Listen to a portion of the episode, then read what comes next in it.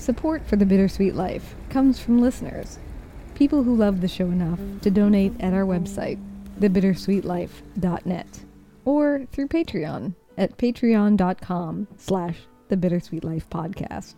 Support also comes from Italy Beyond the Obvious, offering travel consulting and planning services for your next Italian vacation. ItalyBeyondTheObvious.com. And if you run a business, a podcast, or any other kind of artistic endeavor, and you want a shout out from us on our show, support us on Patreon at the $50 a month level. If you've never heard this show before, glad you found us. I'm Katy Sewall. I'm a longtime public radio producer and host who five years ago stepped off the path, quit my job, and moved to Rome. That was very out of character for me, but that's where this show begins, and where we begin exploring what happens when you take a risk. What happens when you decide to begin again? Or what happens when you move abroad? Or even just away? Together, we hope to discover what possibilities life is still offering us. My co host is Tiffany Parks. She's a writer and an expat living in Rome for the last decade. She dreamed of moving to Rome, and so she went. No real plan other than to try. We're childhood friends, too. We met on the school bus in the sixth grade. Don't be afraid to start way back at the beginning of the show. That's when we're on the streets of Rome. And subscribe and join us today, too. We'll keep you in good company, and you might just change your life. Now, on with the show.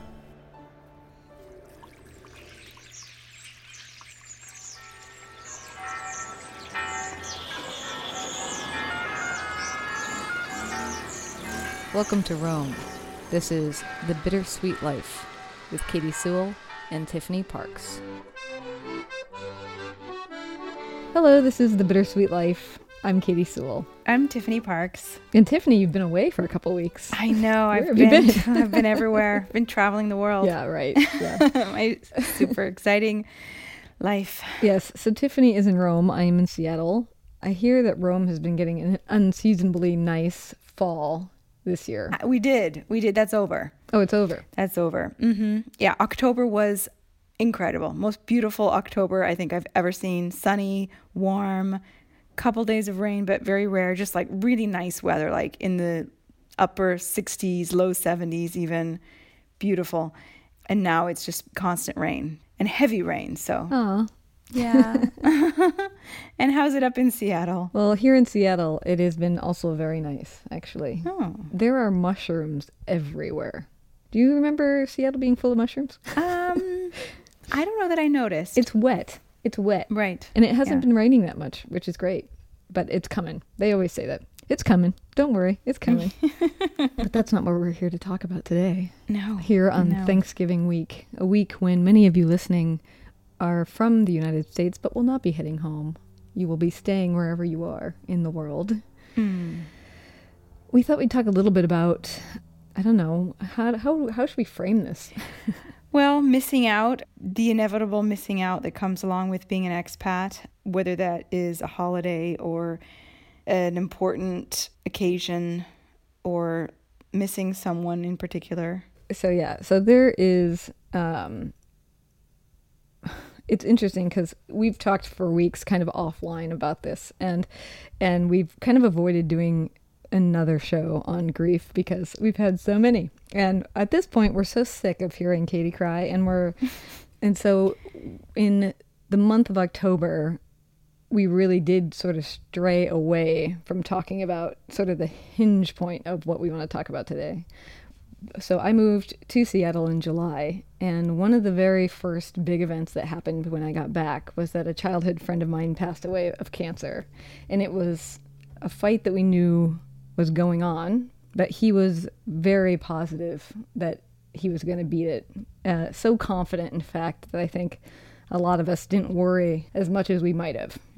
He was always such a young, healthy guy, very strong guy, and a very like of the world in the moment guy. So the kind of person that you can't even imagine not surviving. Do you know what I mean?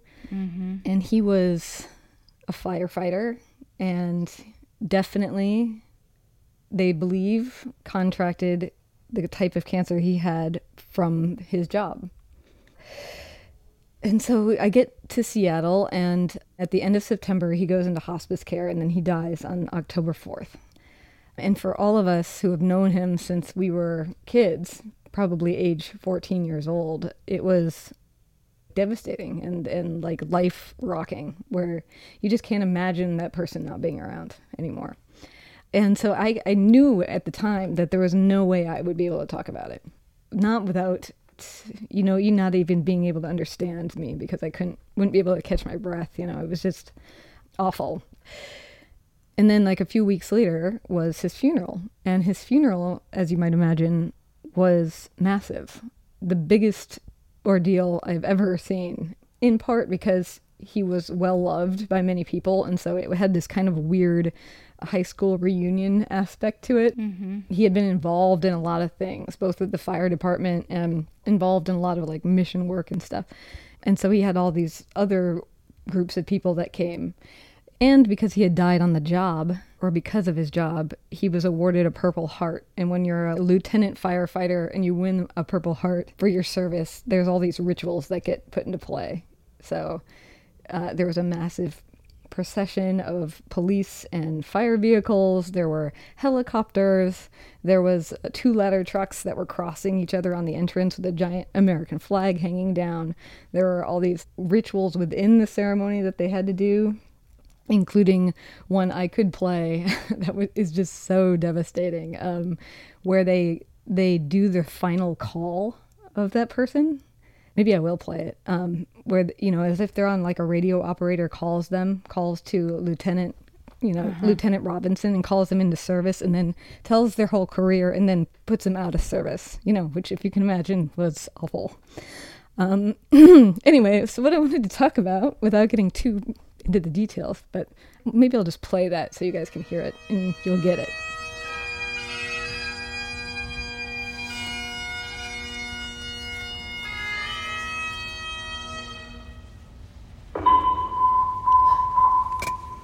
Robinson started a professional firefighter career with the City of Boston Fire Department in April 2001. Lieutenant Robinson served with dignity and honor reaching the rank of fire lieutenant on October 14, 2017.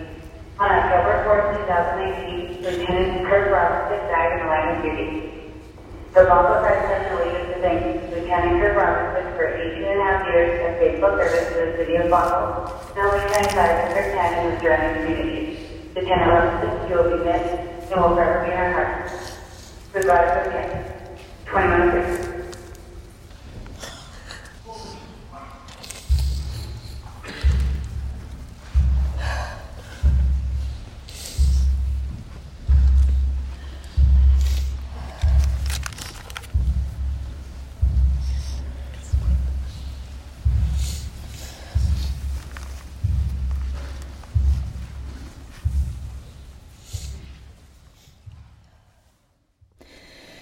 Okay, so without getting too in the weeds of the the grief of it, what I what was interesting about it to me from the aspect of this show was that um, the last time we talked about grief in a major way on the show was when my friend Susan was killed in a car wreck, and she was over in South Carolina.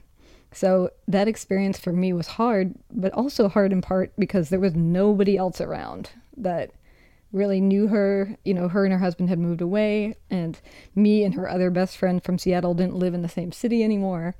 And so it was really just sort of being alone with this horrible fact and not having anything that you can do. There's nobody to talk to. And in this case, I think my initial reaction was to to feel that same way, like nobody will understand this.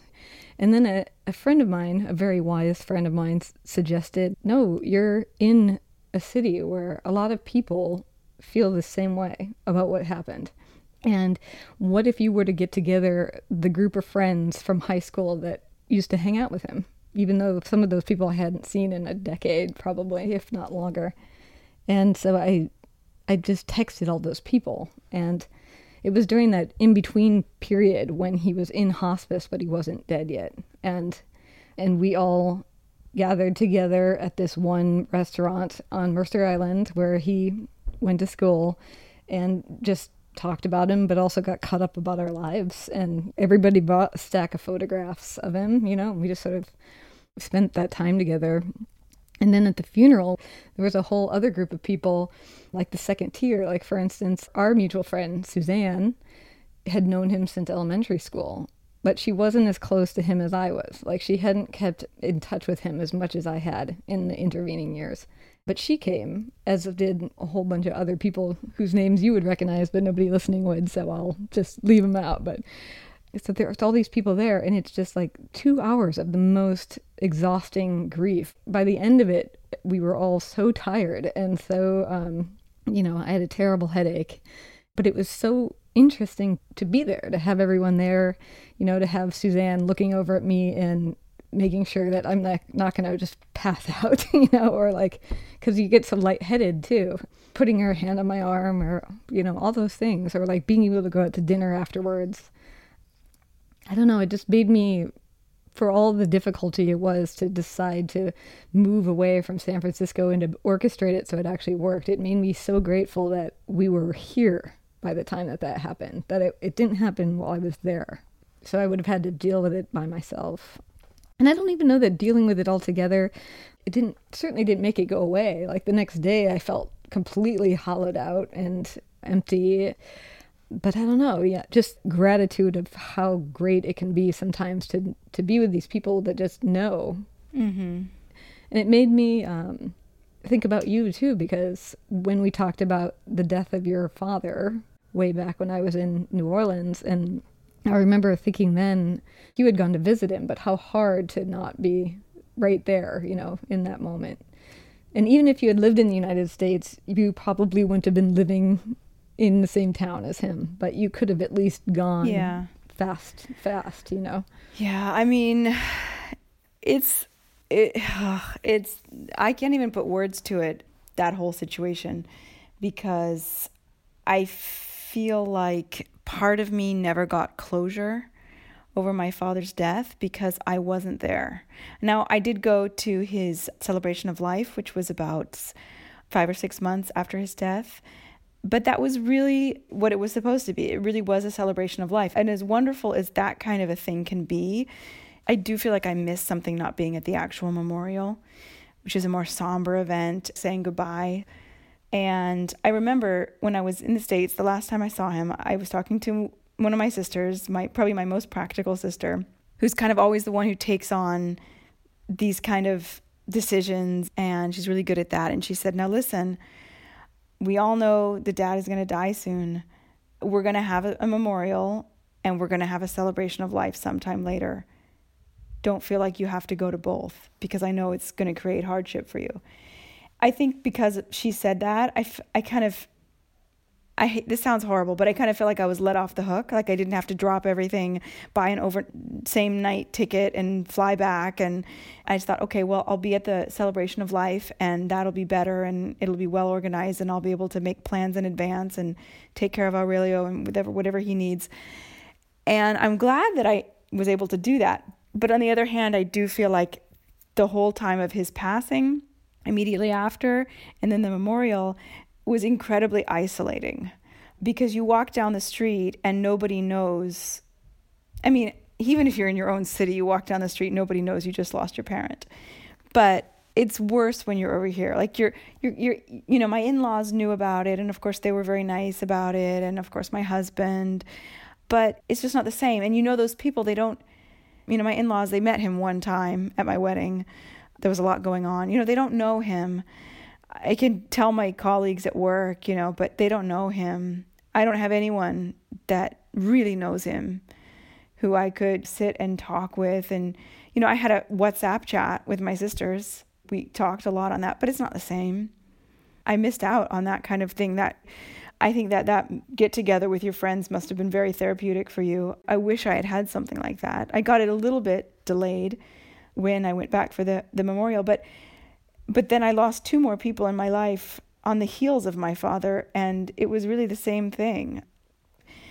We don't want to go too deep in into, you know, depressed. I mean, you can if you want to. Go ahead. I mean, I, like you said, we've had so much, we've talked so much about grief and about loss lately but yeah, it's very hard. I think it's one of the hardest things about being an expat is when you're starting to get a little bit older, you're not 20, and you know your parents are starting to get older or you know might be dying or you know other mem- family members to be over here to be so far away and to know that you can't really just drop everything especially if you have a, a parent who has like a chronic illness because you can't drop everything several times a year you know? Mm-hmm. you might be able to do it once uh, it's just not practical. So it's it's very hard. It's it's indescribably hard and some people move back. Some people are like i can't i can't take this. I'm moving back.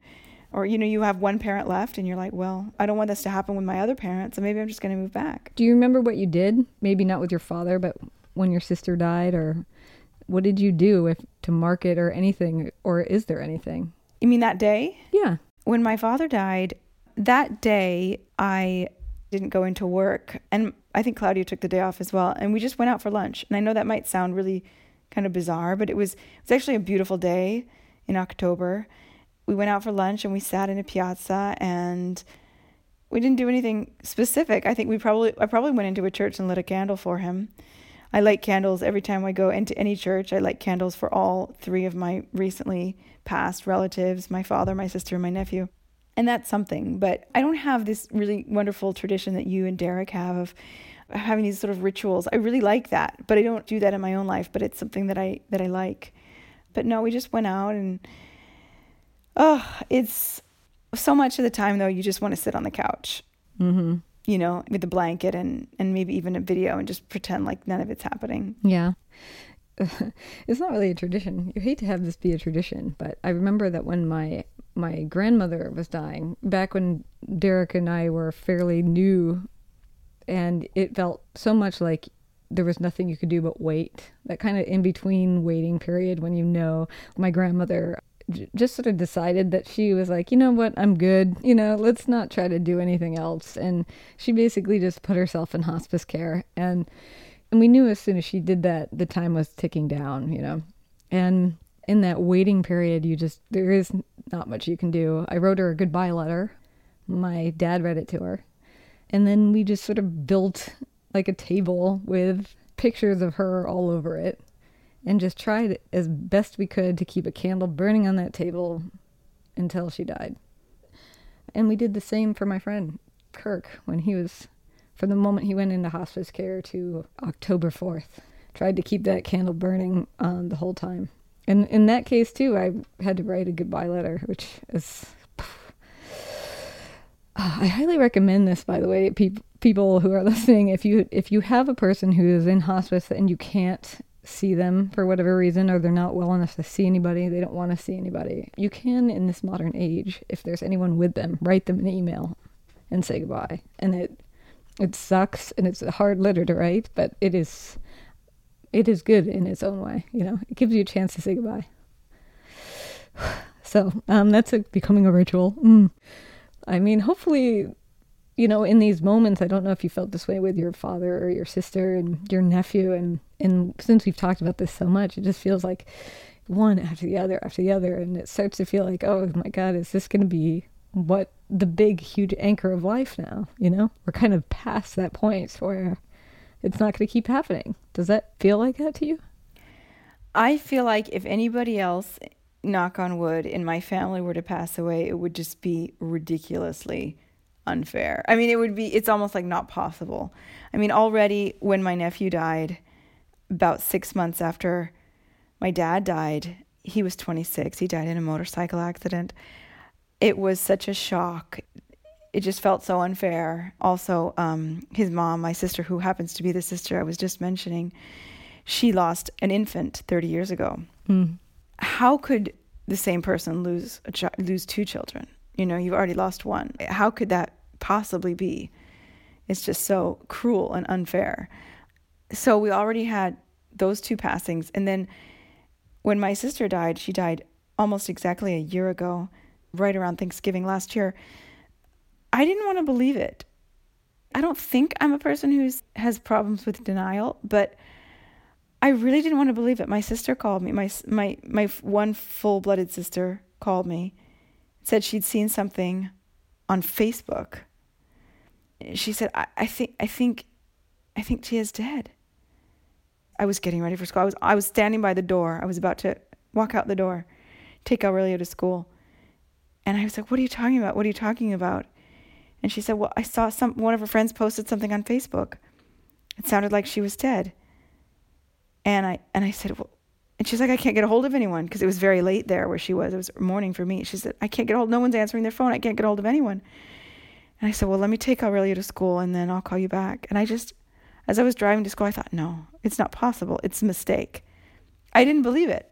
Sometimes I still can't believe it that after, you know, losing dad and losing David, that we would lose our sister too. It just, it just couldn't be. It just couldn't be. And two of my sisters since then lost their mothers in law. My closest sister, my full blooded sister, lost her mother in law this week. So, I mean, it doesn't end, to answer your question. It doesn't end. Unfortunately, as we get older, the people in our lives get older. I mean, you got to just hope that, you know, you don't have any of those sudden deaths, you know. Not that not that a death of an older person is not just as painful and is just as hard, but at least it doesn't seem quite so unfair. When my nephew died, in a way, it hurt me more than when my dad died.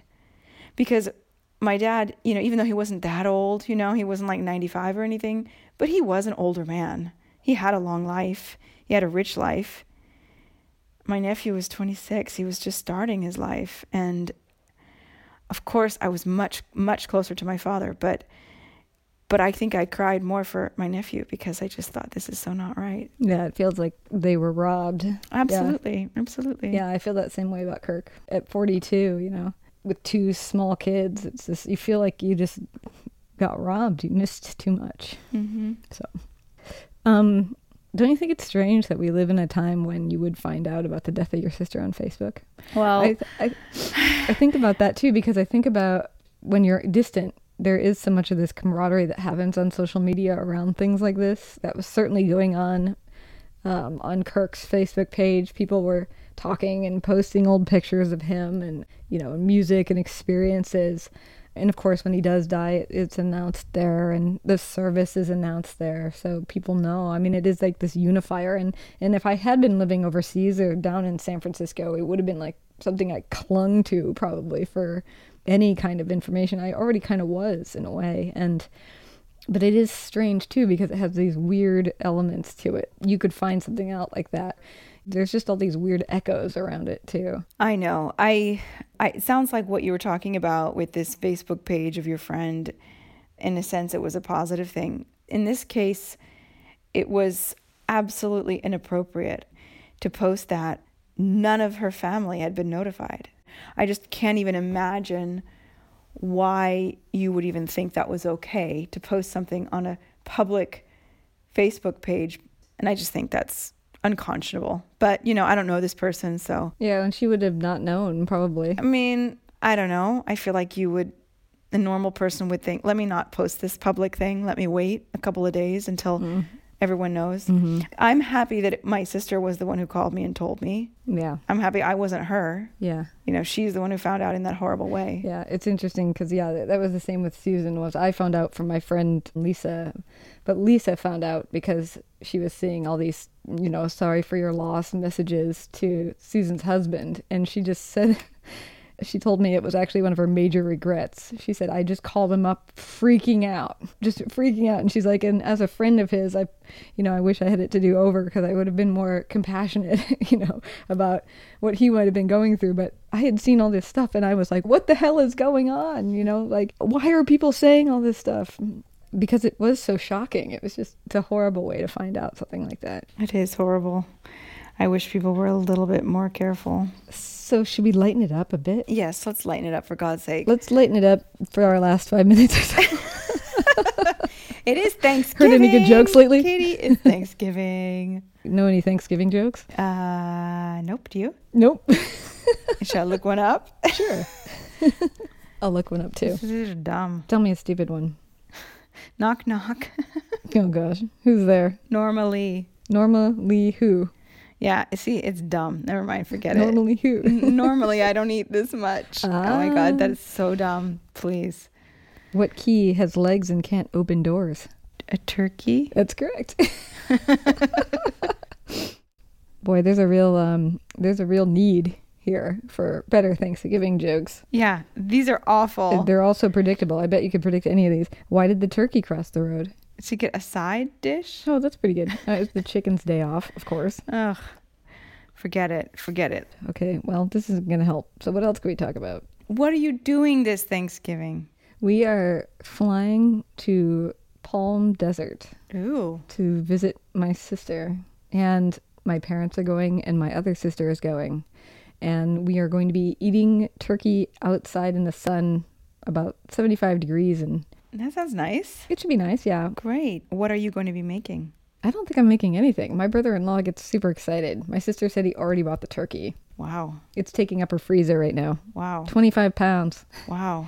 So I don't think I'm making anything except maybe pouring a couple glasses of wine for some people or something. he usually likes to take care of the whole thing. So Wow. That's impressive. I'm going to be sitting around. That's impressive. Every year at Thanksgiving, I think to myself, this is the year I'm going to do Thanksgiving dinner. And then as it starts approaching, I think to myself, do I really want to do all that cooking on a weekday? Because here's the thing we don't have the day off, we don't have the Friday off. So it's kind of like either you take a day off of work, but nobody else is going to take a day off of work. So you're still going to have to have dinner at night and do you cook all day do you do you do a potluck do you try to find somewhere else to do it? I used to do thanksgiving every year big thanksgiving bashes with like 30 people. Everybody brings something and you get like a spoonful of everything. Those were fun and but i'm not really in that kind of a social circle anymore. I have like fewer closer friends if that makes sense. Mm-hmm. If you know my close friends aren't doing thanksgiving very likely i'm not going to do thanksgiving because i mean i'm not going to do thanksgiving for the three of us that's not happening Well, of course, and, and it's it's only your tradition. It's not even Claudio. It's not like you and your spouse are an island of of mm-hmm. Thanksgiving. Yeah, Aurelio actually has, now that I think about it, been to a Thanksgiving dinner, but he was three months old and he didn't eat anything. that was the last time we celebrated Thanksgiving. And I miss it though. I really miss it. And every year I'm like, this is the year I'm going to do Thanksgiving dinner. And every year, like right about a week and a half before, I'm like, ugh. First of all, I don't have a turkey. Like, where am I going to find a turkey?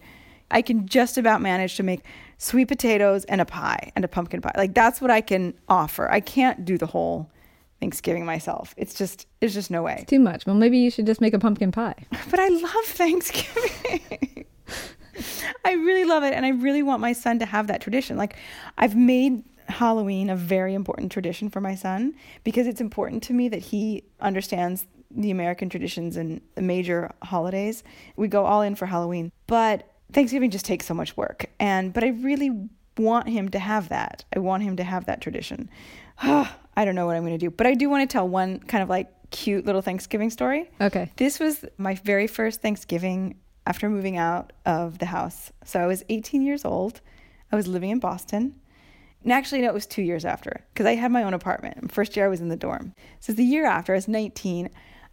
I had my boyfriend, but we didn't really have any plans. We didn't know if we were going to do anything. And I we went to the supermarket literally the night before Thanksgiving. You can see like how good I am at planning. We go to the supermarket and I'm like, what should we do? Like maybe we should go up to the meat counter and see if they just have a piece of turkey breast and we could just buy that and we could just make a turkey breast, maybe make some mashed potatoes and like have a miniature Thanksgiving.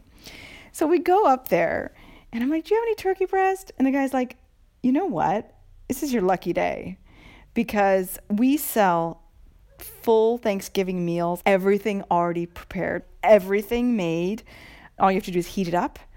And we had an order and the people didn't show up. And so we can sell it. If you want it, we can sell it to you. I want to say it was 25 bucks, Katy. Wow. 25 bucks for a full size turkey, a pumpkin pie, cranberry sauce, sweet potatoes, mashed potatoes, and green beans, and gravy, and biscuits. It was the full traditional Thanksgiving meal. And I was like, you bet I want that. so we walk out of there with like a turkey. I don't know. We must have taken a cab home. We go in my little apartment and we call up all of our friends and we're like, hey, if you don't have Thanksgiving plans, you're coming over to my house. And so I go in the kitchen on the day of, and like I basically the turkey's already been cooked. It's not even raw; it's cooked. I just have to heat it up, and I heat up the green beans and I heat up all this stuff. Here I am, 19 years old. I I'm much older than that now, and I still don't know how to cook. So you can imagine me at 19, and all of my friends come in, and they're like, Tiffany, you made this huge Thanksgiving dinner. Like, how did you manage? I was like, I don't know. I went to the supermarket yesterday and I just threw it together. Yeah, that's good. That's really good. It was one of my greatest triumphs. The worst Thanksgiving dinner I ever had was the year I was living in Rome. Sometimes you just can't replicate it. You just can't. No, you you can't anyway if you're in Rome. It just it'll never be the same as, as being back in the States. And I feel really bad that about that Thanksgiving because I celebrated that with a friend of mine who we're actually not even friends anymore, which is what makes me even more mad because it was your only Thanksgiving in Rome and we had already committed to going to her place and she was complaining to me about how our you know some of the other people who were coming were trying to like bring other people and she was getting really frustrated because she had it all planned out. And i guess that's my hint that i can't bring anybody. And i wish i had just been like you know what? My friend katy and her husband are here and they hardly know anyone so they're coming. So you're just gonna have to deal with it. And i'm sorry. So i'm, I'm officially sorry that i didn't invite you. Oh, it's quite all right. We went to some sort of monastery type place. It would have been fine, with the exception of I believe that the chef or the Italian chefs who were making the Thanksgiving had never tried it ever in their lives. And why would they have? And somehow they mixed the mashed potatoes with sugar. Oh no So you go for this big bite of mashed potatoes and gravy, and it's sweet. It's like biting into chalky ice cream, and it was Oh. so gross. I wonder if they got confused with like the whole idea of sweet potatoes Maybe, but it was just awful. You know, when you take a bite of, you're expecting one thing. You know, it's sort of like if you think this is a is a glass of water and it ends up being vodka. It's vodka. You know, you just like, Yeah. it was like that basically. That yeah. happened to me once when I was a little girl. This is another cute story just so that we can lighten the mood. Okay, we're ending with this beautiful, cute girl story. Everybody, take a deep breath. Happy Thanksgiving. Go ahead. When I was about 10 years old, my mom was in the living room drinking Bailey's Irish cream out of a champagne flute. Mm. And I said, Mom, why are you drinking chocolate milk out of a champagne flute? And she said, instead of saying, Oh, honey, this is a grown up drink, my mom, who always liked to kid, said, Oh, just because. And I said, Well, I'm going to have some of this chocolate milk. And she's like, Just take a small sip. And I'm like, Why? And I chugged the entire Oh my gosh. thing. That is, Yep. I mean, luckily, a champagne flute doesn't hold that much, but it was like a big gulp of. I don't know. Is Bailey's Irish Cream even a strong alcoholic drink? I don't know. No. But I was only about eight or 10 years old. No, it's not. But yeah, I definitely wasn't expecting that. That's cute. And then she just got to laugh while you stumbled around for the rest of the night. Yeah. And that's why I have such a bad drinking problem today. Yeah, right. And that's why I cry every night into my champagne.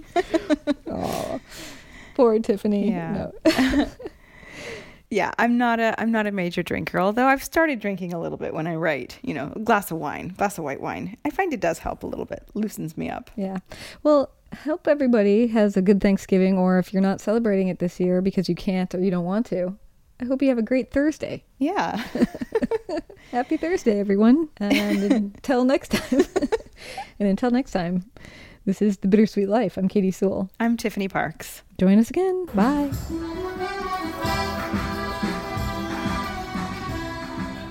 Thanks for all the ways you support us. Give us a good rating on iTunes, subscribe to the show, and pledge your support at patreon.com slash the Bittersweet Life Podcast. And for goodness sake, interact with us on social media. Just search for the Bittersweet Life Podcast on Instagram, Facebook, or Twitter, or send us an email at bittersweetlife at mail.com. That's bittersweetlife at mail.com. If you're interested in sponsoring the show, send us a letter there too. Our logo is by Jody Rick at the Lost Laboratory, with help from our muse, Caravaggio. Talk to you next week. Bye.